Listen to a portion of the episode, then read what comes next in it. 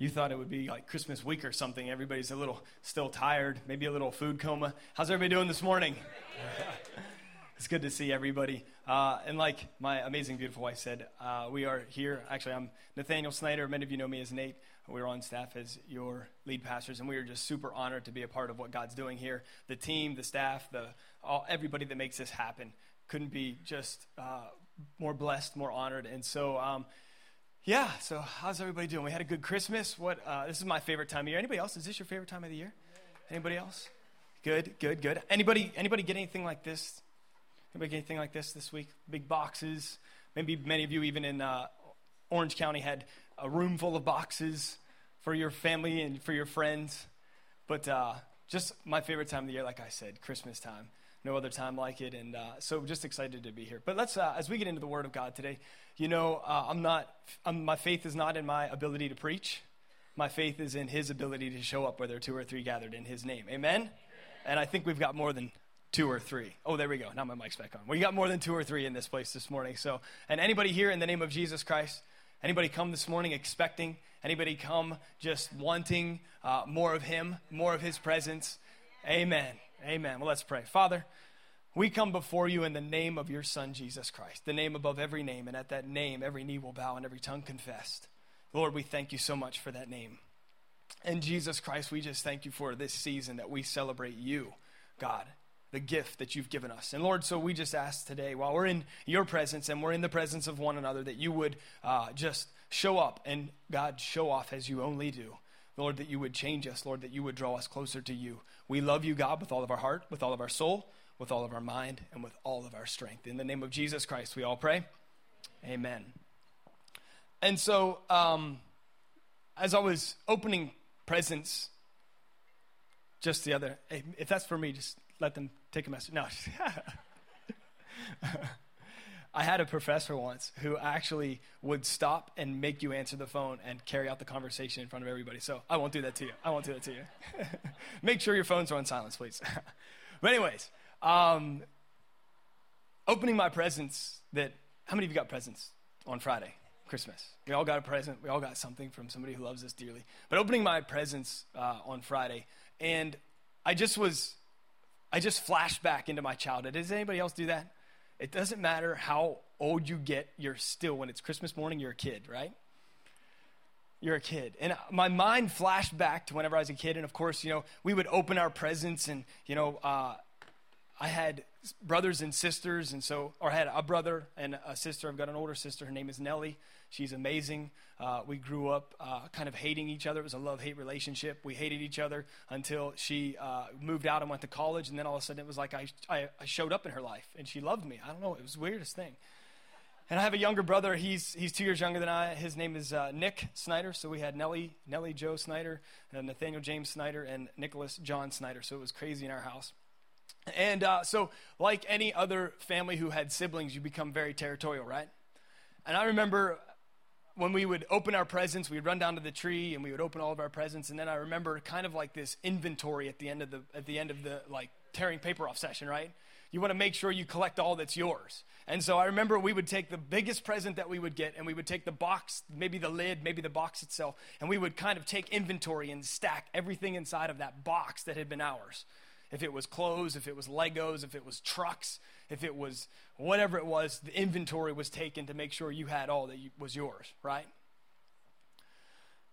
And as I was flashing back to my childhood just this last Christmas, I was thinking of the inventory that I took physically, but then all of a sudden I started to take inventory of what God had done in my life. Those are the most important things to take inventory on. And I remember that as an eight year old boy, I was at a camp for Royal Rangers. I don't know if any of you know, have heard of Royal Rangers. It was like the Boy Scouts of the Christian world. And um, I was at a Royal Ranger camp, and I can remember sitting on a log, and I remember hearing this gentleman talking about that we had all made mistakes and that we all needed this person named Jesus to forgive us of those mistakes. We had all been uh, disobedient to our parents, and we had all told little white lies, and all of a sudden I'm sitting there, and I feel myself getting lower and lower on that log. And, you know, it's nighttime, and it's cold, and we're all trying to huddle around this campfire, and I feel myself just being kind of, you know, that weight of like, oh my goodness, that's me. Like, I've disobeyed my parents when they've asked me to clean up my room. I've told little white lies, you know, and all of a sudden, as a little eight year old boy, I remember realizing that I needed Jesus Christ in my life. Taking inventory of what God had done in my life in that camp, on that camp, at that camp that summer, I gave my life to Jesus Christ as an eight year old boy sitting on a log. And fast forward for a few years, and uh, at the age of 13, I don't know how my dad legally did this, but I started working for my dad's company and uh, he is a general contractor and, and so I, I was just a laborer you know i would like sweep and clean. And uh, you know i remember hearing my dad say to me you know nathaniel if i ever see you with your hands in your pockets so i'll try to keep my hands out of my pockets but i wasn't allowed to do it as a child so i do it all the time now. He said if i or any of my customers ever see you with your hands in your pocket or sitting down i will fire you on the spot. So i started working for my dad learned how to work. And uh, didn't put my hands in my pockets, didn't sit down. and, sorry. Always look busy. That's what my dad told me. You're gonna, you'll understand where I'm getting to with that. But um, I learned how to work, and uh, I appreciate work, and I appreciate accomplishing things, and um, you know, just excited to be here with you all and working to accomplish something great. But as a 13 year old boy, I worked for my dad's company, and there was lots of uh, just influences in my life that worked with that company that were Christian men. And I remember one person in particular, though, in my life, in my childhood, that impacted me greatly was my grandfather. He was a pastor, and I remember watching him as a little man, as a little man, as a, a young man, just going up and down the pew and talking with congregants and just, you know, thinking to myself, how does, how does, how does a man, how does a man carry himself with, with this responsibility? And I didn't know what was going on as a young man. I didn't realize what God was starting to prick at my heart. But how does it, how does, how, how? I just kept asking myself that question, how? And fast forward a little bit further on in my life, I graduated high school and uh, I went to college. Actually, I went to Penn State. So where's George Haynes? He's a fellow Penn Stater. Sorry, those of you that are in California, we do have the best schools in Pennsylvania. No. And um, I remember the reason I went to Penn State was to, you know, make money and, you know, maybe take over my dad's company. And just, I really, you know, had just kind of gone through the motions. You know, everybody has this American dream, and why not me? And so um, I remember going to Penn State, and I remember uh, I was in my junior year for electrical engineering, and I get a phone call from my mother. And my mother says, um, Nate, your brother has made a big decision in his life. And I'm like, oh, wow, what has Nick done? I mean, he's really, you know, he's two years younger than me. I, sometimes, you know, your younger siblings, you just, you know, you don't think they really do anything great or amazing. no. it's just kind of like they're always trying to live up to you. No. He's an amazing young man. He's, he's awesome. I love my brother. And, but he always wanted to be an architect. He always wanted to be an engineer. And so I'm thinking like, okay, so Nick's, you know, I mean, he accomplished some amazing things as a as a young man in high school. He got better grades than I did. He uh, he's just he's brilliant. And so I'm on the phone with my mom, and my mom says, your brother wants to go be a youth pastor. And I'm like, what? My brother wants to be a youth pastor? I'm like, Nick is like smart and he's intelligent, and what does he want to be a youth pastor for? This is me being just, you know, I'm I'm at Penn State, you know, I'm I'm you know how you parents that have kids that are in college, you know what it's all like, right? You know what it's all about. We're just trying to find ourselves. All of a sudden, I walk away from that phone conversation with my mom, and it felt as if I had to take inventory. I just felt this like, I don't, there was just something in my heart that was like, what's my calling in life? And I'd never really dealt with that question yet. I had just gone through the motions, gone through the expectations of trying to live up to my parents and live up to maybe even my dad's name as a general contractor and as a builder and as a person in the community. And all of a sudden, this just, it just hit me. Like, what God is your purpose in my life? As I started in, over Christmas thinking of all those things, this moment in my life stuck out to me that at that point, it was as if I started taking inventory and asking that question God, what do you want to do with this person? Because I had grown up religious. I had grown up in the church. My grandfather was a pastor. My dad now actually pastors the church that my grandfather was in. So I knew all the right answers. I knew the scriptures. I knew the Bible stories. I grew up with felt Jesus, and you know we would throw him at the felt board to you know if you want to see a miracle Jesus, let's see if you can fly and hit the felt board. I mean, I grew up in church. My grandmother was my Sunday school teacher. And all of a sudden, I had never faced God, as Pastor Phil said last week. When you get in the face of God, it starts to do things. When you get in His presence, it starts to do things. Whenever I would come home for holidays um, from school, I would work with my dad's company. And I remember riding in a truck, speaking of inventory, another amazing time in my life where I sensed God. I was riding in a truck with a gentleman who uh, was an evangelist, and he would speak in other churches, and he worked for my dad's company. That's what he did. That's how he made his living. And he was across the seat from me, and he looked at me and he said, God wants you to know that you're not where he wants you to be. Have you ever had that moment? Have you ever had that moment where somebody speaks into your life Thank the Lord. See, God had already started stirring things back when my mom had talked to me about my brother. But all of a sudden, I knew what was, you know, you know where you're not supposed to be at. You know what you're not supposed to be doing. And, you know, sometimes we, we like to point the finger at that person and be like, that was, you did this to me. No, no. See, God started doing all of that before. He knows your heart and He knows everything about you. He knows the giftings and the purposes and the callings for you. And here I am sitting in a truck going to work on a job over Thanksgiving, and the gentleman says to me, You're not where God wants you to be at. And I had already known that. And I said, Well, what am I supposed to do? He said, Stop pretending. What does that mean? See, I knew what it meant, though. I knew what it meant. See, God never really asks you a question for, to get the answer. He already knows the answer. He just wants us to realize what the answer is. I knew I had to stop being somebody that I wasn't and be somebody who God called me to be. Fast forward to Christmas Eve of 2000, um, and I was 20 years old, and um, the, we continued to work. And the gentleman I was working with said to me, "Hey, he's like, I want to pray with you sometime." I said, "Cool, we can pray."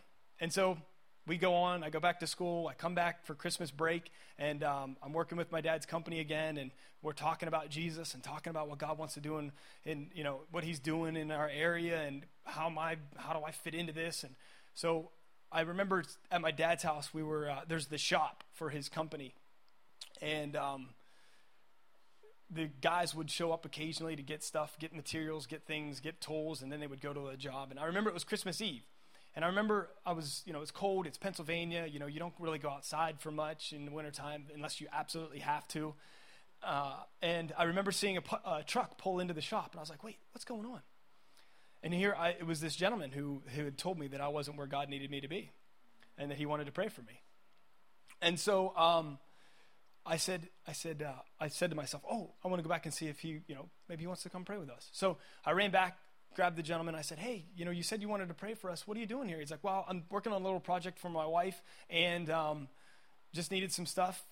Came to stop by and I said, Well, come pray with me. So we came in and sat down in my dad's garage. My dad, who being a man of God, full of the Holy Spirit, me having no idea what was about to happen, God showed up and touched two young men, myself and my brother, and like never before my life from that point, you would say, well, what happened? to God, you know, was it like a lightning bolt? Was it, you know, did you pass out? Did you, listen, I only know this. The Spirit of God touched me, and I went away from that encounter with God with a desire to seek Him like never before. A desire to be in His Word, a desire to be in His presence, a desire to give myself to Him and say, God, what do you want to do in my life? It's not mine anymore. I've messed it up. I was a young person in college. The thing was, I, when I did a lot of crazy stuff till I was 20, and then I stopped after that. And it was like, God, what do you want to do with this person? It's not my life anymore, it's yours. Fast forward to 2008, I during the, those years, I felt called to ministry and stayed volunteering in a church and learned how to play music and preach sermons, and they were really bad.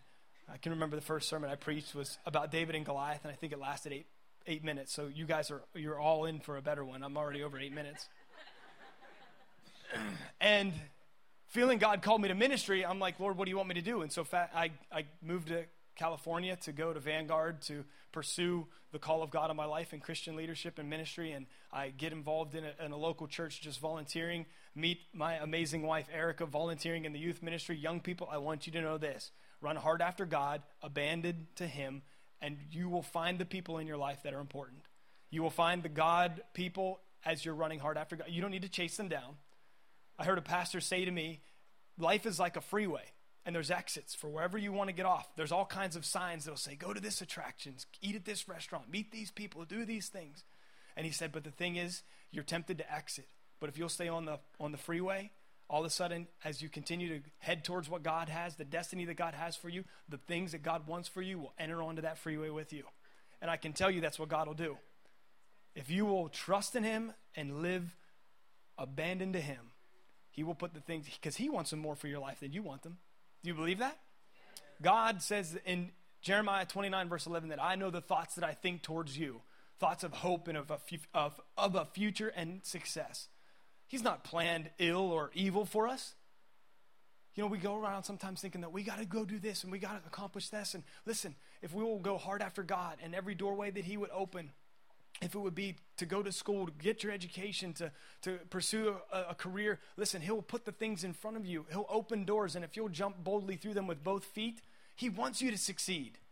You know, the, the baby boomers and my dad's generation, many of them grew up thinking that God was just out waiting with like a whack a mole, right? The whack a mole hammer, just waiting at you pop up. That's not. God is wanting to do things through his people. He's only ever partnered with human beings to accomplish his will. And so today, if I could title the message that I would that I feel God has laid on my heart, I would say no more excuses. All things new. No more excuses. All things new. Because Jesus Christ told a story in Matthew chapter 25, verses 14 through 30, about three gentlemen who were called upon to give an account they were called upon to take inventory. And you know, this is kind of the last Sunday of the year, and there's this subconsciously, we all start taking inventory, right? We all start looking back over the year and we're like, well, maybe I shouldn't have done that. Maybe I shouldn't have eaten this. Maybe I should have, you know, cut out the sugars. Maybe I should have, you know, we all start, and then we, we start doing the good things too. Wow, I did this. Wow, I accomplished that. Wow, I, and, you know, we start taking inventory. But in this parable that Jesus talks about, he says, the kingdom of heaven is like this. Whenever you, you start to hear those words, let it perk your ears because the kingdom of heaven is here, right? It's here, it's among us. That's why Jesus Christ came, so the kingdom of heaven could be, that we can have access to it. He said, The kingdom of heaven is like this there was a man who was getting ready to go on a long journey. And before he went on this journey, he called to himself his servants. Now, the amazing thing is, he didn't just go out on the street and say, Hey, fellas, I need you to come here. He didn't say to his family members, Well, you know, I hope they don't mess this up, but here, let me just trust them with this. He said his servants. There's, a, there's, a, there's an association with them. They, there's a recogni- there's a, he recognizes them. There's a connection with them. They're his, they're his servants. You know, Jesus said this that I no longer call you servants, but I call you friends because I've, because I've made known the will of God to you. I've made known the will of the Father to you. So I want you to know this that we sitting here today that have said, Jesus Christ, I want to live for you. I want God take my life and use me. I'm yours. We here in the sound of my voice have a connection with God. We're his servants. We're his friends. He calls us even more importantly than that. We're his family. By the blood of Jesus Christ, we can have access, we can have relationship. And so this man calls his servants and he says, You know, I need to, I'm going to give you some things. I'm going to give you of all of my possessions. I'm going to split them up between the three of you. And he said, the, Jesus said, he did it according to their abilities. So he knew them in the he knew them in the sense that he knew how much each one could carry. He knew that he just couldn't divide it equally. You know, we all kind of want that, right? We all just, you know, kind of take, you know, we all just take an even piece of the pie and it'll all be eaten. But God knows us. He knows what we're able to carry. He knows what we're able to hold. And he, the master gave according to their abilities. And he gave to the first man, he gave him five talents. Now, Bible historians, you know, kind of go back and forth with how much value the actual talent is. It's let's just for today, it's a it's a it's a way of measuring precious metals. And so he gave to the first man, he gave him five talents. And he came and he gave to the second man two talents. And he came and he gave to the last man, the third man, one talent, all in their ability. He knew them, he knew what they would be able to carry, he knew what they would be able to, to, to be productive with, and he entrusted them with it. And the amazing thing is, it says immediately he left and he went.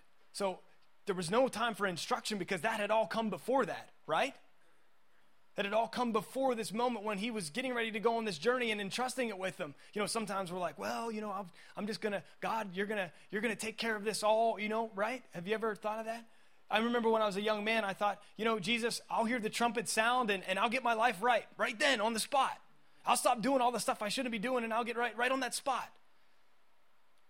But we live in a period of time where we, it's preparation time.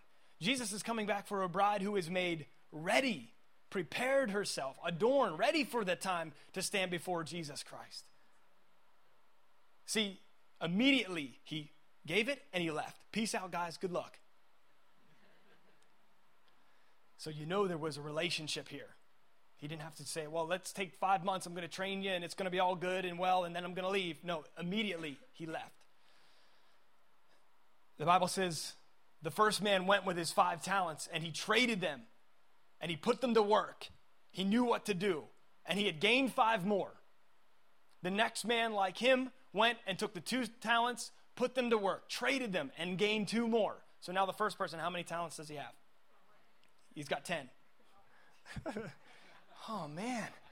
Let me go back. No, don't worry. We're too far into this now. The first person's got 10 now. The second person's got how many more? All right. Woohoo. Simple math. You guys are good. You're, you're going to join the accounting department. We're going to do big things. the last person, he's got one. She's going to preach the rest of my sermon. She's got faith. He takes his talent and he, the Bible says he digs in the ground and he buries it. And a long time passes by.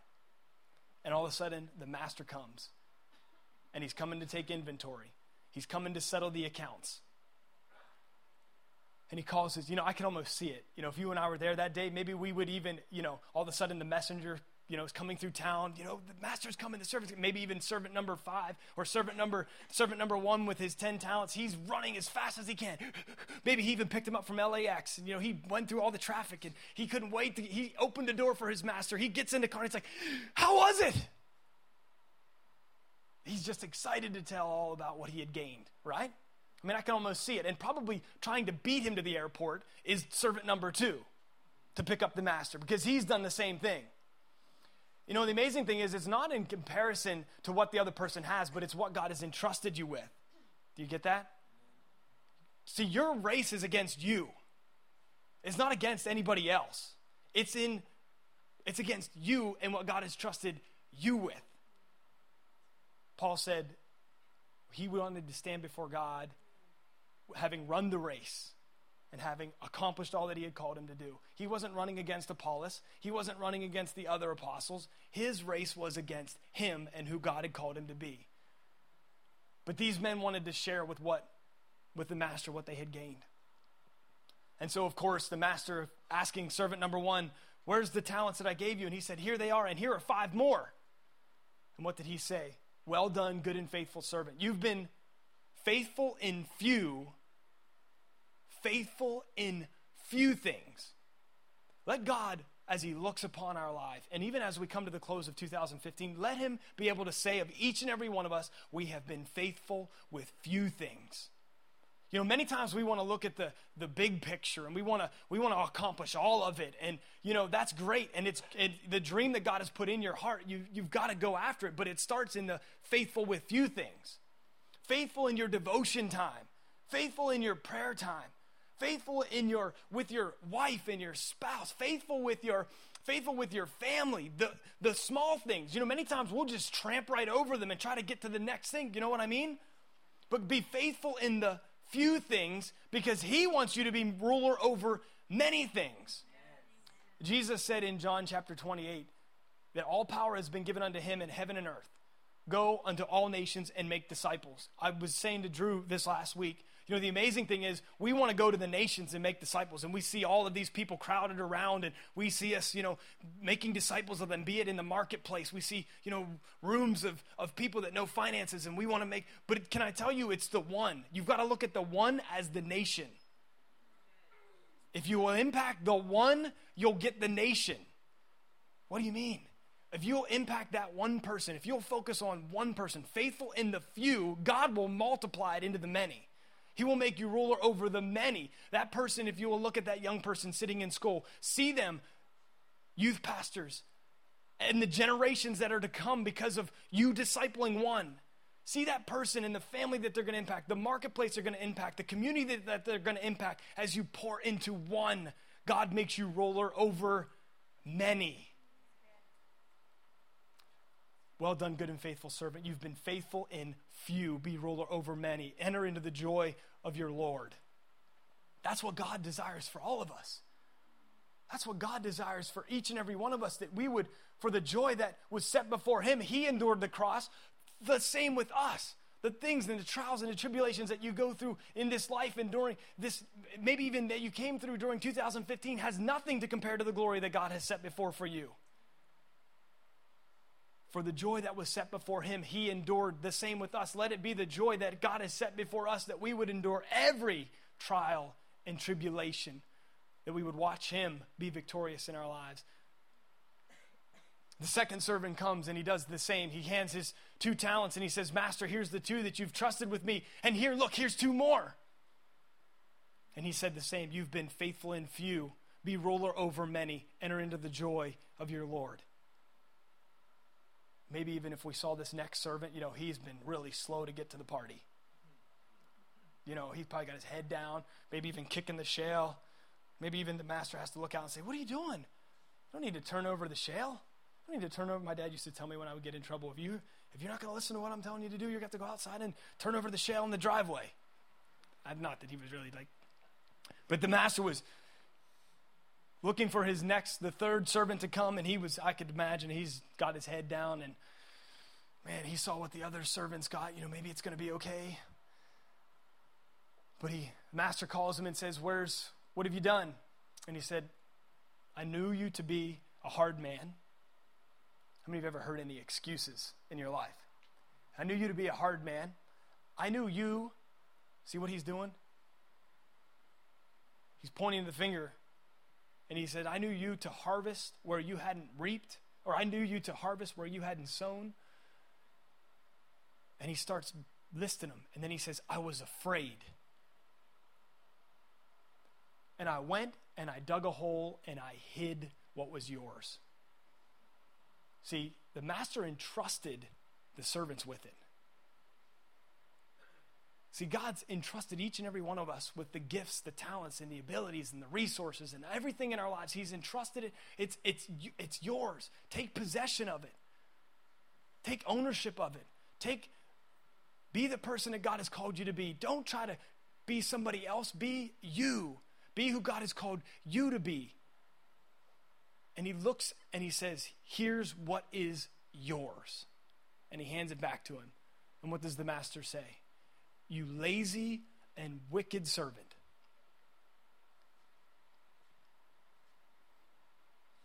He said, Take from what is this man's and give it to the man who has 10 talents. Be cast out from my presence. Be separated from me. No recognition. Cut off no more to where there's weeping and gnashing of teeth.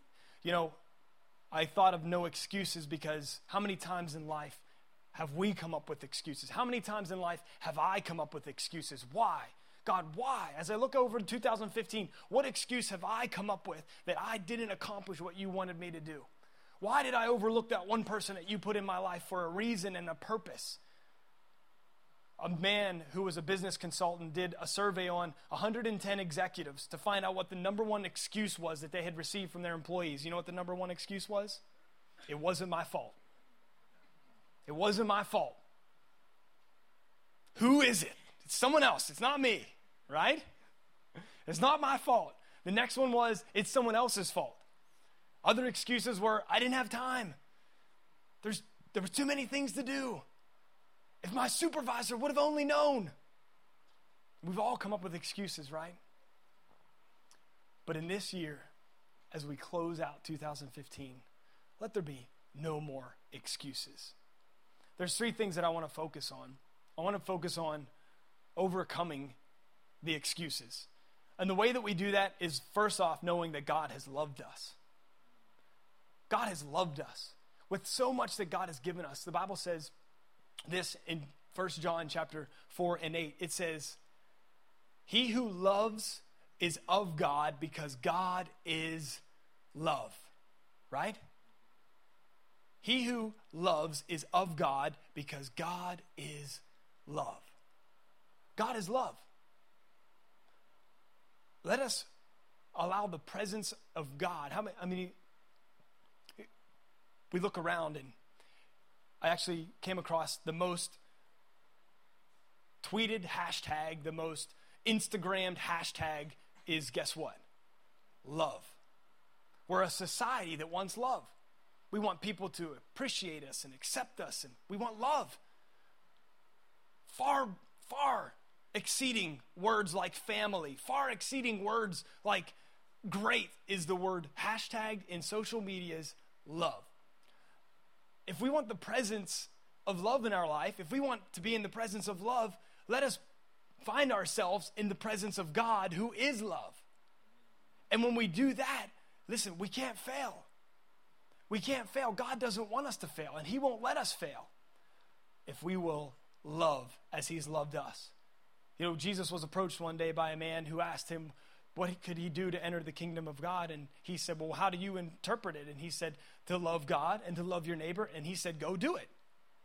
Let us, let us this year find no more excuses for our love, right? Let us start and be faithful in the few things. In the few things, let us love unconditionally as we've been unconditionally loved. You know the Bible says in 1 Peter chapter 4 and 8 that love covers a multitude of sin. Where could we start with love? We could start right inside of our four walls of our home. We could start right here in this church and love one another. Not pointing the finger and making excuses of if that if she would just not have said that, if this person would just not have done that, if my boss wouldn't have done this. Let us just love and watch what God will do. When we love, God shows up because he is love. If you want God in our lives, let us start loving as he has loved us. The next thing I want you to think about is faith. Let us not make any more excuses this year in 2016 as we close out 2015 of our faith. Do you know the Bible says in Romans chapter 12, verse 3, that we've all been given a measure of faith? Everybody say, whew. You say, whew. We've all been given a measure of faith. Each and every one of us. Well, what do you mean I've been given a measure of faith? Uh, it's kind of like this. Even the world has faith we drive at a high rate of speed down a black paved road with two yellow lines in it, and that's going to keep the other person out of our lane, right? And at that high rate of speed, I put on my little cloth seatbelt to make sure that if we happen to hit, I'm going to stay in the car. The world has faith. We all have been given a measure of faith. Let us put our faith in God. See, David stood in front of a giant one day on a battlefield as a boy and even his brothers and even the king doubted him. He probably even doubted himself, but he didn't doubt God. He stood there with a battle on the battlefield and he used what was in his hand even when he was given a sword and given armor. He used what he knew how to use best because his faith wasn't in his ability, but his faith was in the ability of God to show up. And even when the giant said, "You're going to be I'm going to defeat you. I'm a warrior and I've been trained to kill people and you send me this boy, what if, what am I? A laughing stock?" And the, what, does the, what does the boy say, David? He said, I'm here in the name of the living God, and today you're going to hit this battlefield. See, his faith wasn't in his ability to, to throw the stone. He knew he could do that. His faith was in the ability of God to do the miracle between the stone leaving his hand and hitting the giant. Let us put our faith in God. Let us put our faith in him. Even if it's a mustard seed, your race is against you.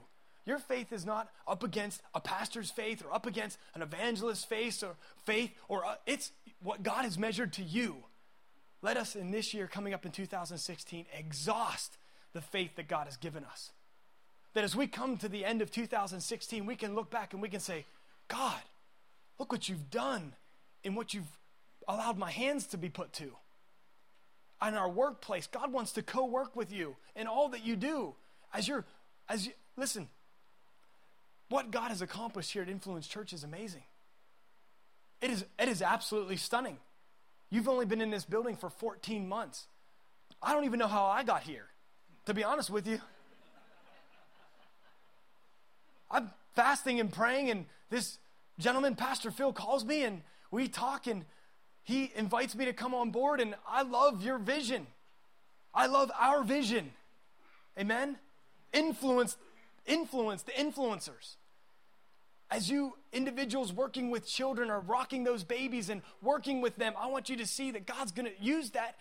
Oh, we're just watching kids. No, your faith extend your faith and allow God to do something in these infants as they're in these rooms and these elementary kids as they're worshiping and learning about God and, and these youth rooms as, as the youth are worshiping and learning about God. Let us use all that we have, exhausting everything that we've got with our faith, knowing that God's going to partner with it and accomplish what only He can do in and through us. He's looking for some people who will just say, God, here am I. Send me. Send me into my school, into my community, into my workplace, into my home, with my wife, with my husband. Send me.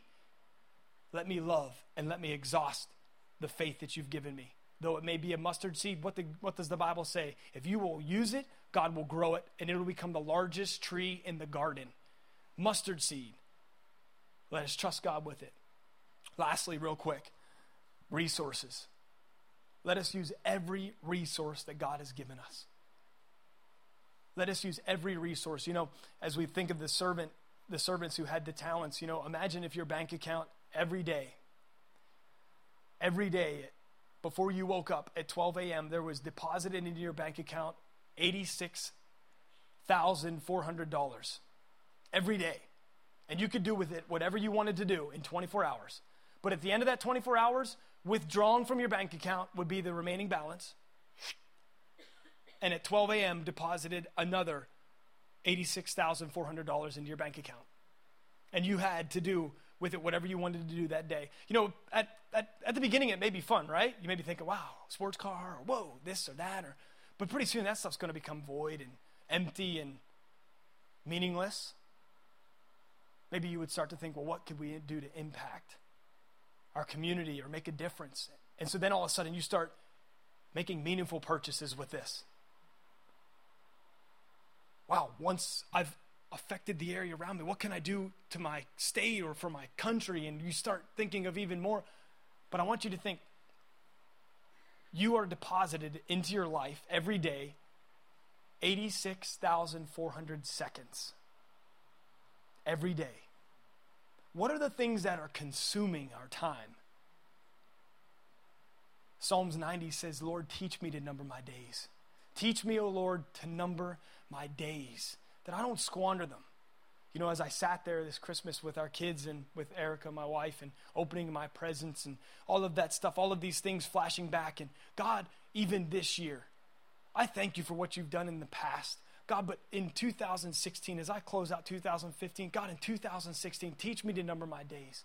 That I won't take for granted the time that you've given me the time that we wake up and our feet hit the floor and we take a breath of air and we realize that God has given us another day. Lord, help me to be mindful and help me to be in, intentional about everything that I do. That you, God, can be glorified in it. This race that you've set before me to run, help me to endure in it. Laying aside all of that stuff that tries to weigh us down and slow us down. That, you know, I, I get it. I get life.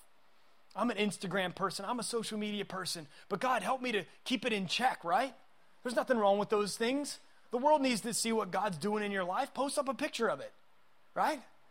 But let us be mindful, God, of there's nothing wrong with there's nothing wrong with rest and relaxation. I'm so I'm so honored that Pastor Phil and Pastor Tammy got to go hang out with their family. Do those things. But God, help us to keep all things in check and balance. There's nothing wrong with working, but you can work too much, right? There's nothing wrong with it's the balance of it. God, help in the time that you've been given us, the time that you've given us in a day, help us to be mindful of all of it. All of it. 2015, as we close it out, let us take inventory of what God has done. Let us take even inventory of the things where we wish we could do over. Maybe a restart, right? A restart. You know, Jesus was approached by a man by the Nicodemus one day, and he Nicodemus said, What must I do to inherit the kingdom of God. And he said, Be born again. And Nicodemus was like, What? What am I supposed to go back into the womb? I'm a grown man. And Jesus said, No, no, no, no. You need to be born of the Spirit. See, we were born in the flesh. We all have a flesh birthday, right? We all have a birthday, and that's your day. It's all about you. The presents are only for you. But we have to have a spiritual birthday. And that's what Jesus was talking about. See, as we go through 2016, God, help us to be mindful of the spiritual things. Help us to be mindful of the things that you're wanting to do through your Holy Spirit in a human person, in an earthen vessel. Paul said, We are earthen vessels filled with the glory of God. The amazing thing is, weakness is the stage in which God wants to perform on. Your weaknesses.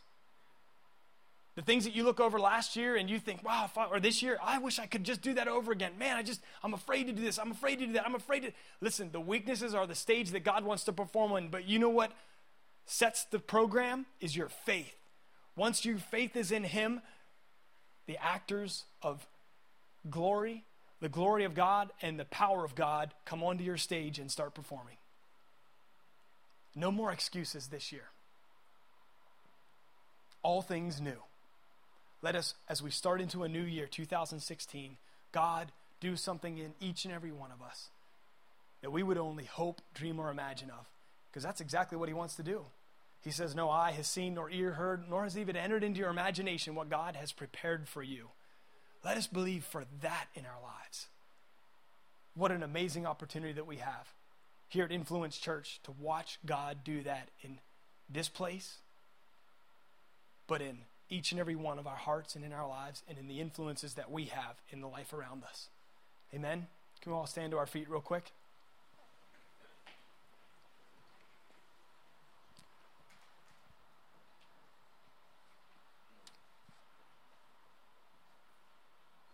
And maybe, if you wouldn't mind just bowing your heads for just a second, maybe as the band's coming, you were thinking about 2015 and Maybe you're in this place today and as you look over the year 2015, maybe it's full of things that you wish would have been different. Maybe you find yourself here today and you're even asking yourself the question, how did I get here? What am I doing here? I was invited by this person and but as you've been here today, God has encountered you. And the kingdom of heaven is in this place among us. The presence of God is in this place, and it's among us to encounter you. As Pastor Phil even said on Christmas Eve, maybe you've sensed the face of God looking towards you. Maybe you thought, maybe you have avoided church because you always have this misconstrued idea that God was out to get you, but He's not. He wants to love on you and he wants to activate, He wants your faith to be activated in Him. He wants to help you in every resource and in every area and aspect of your life, but it takes you turning towards Him. He's only, he only comes to a place where He's invited, He doesn't invite Himself in.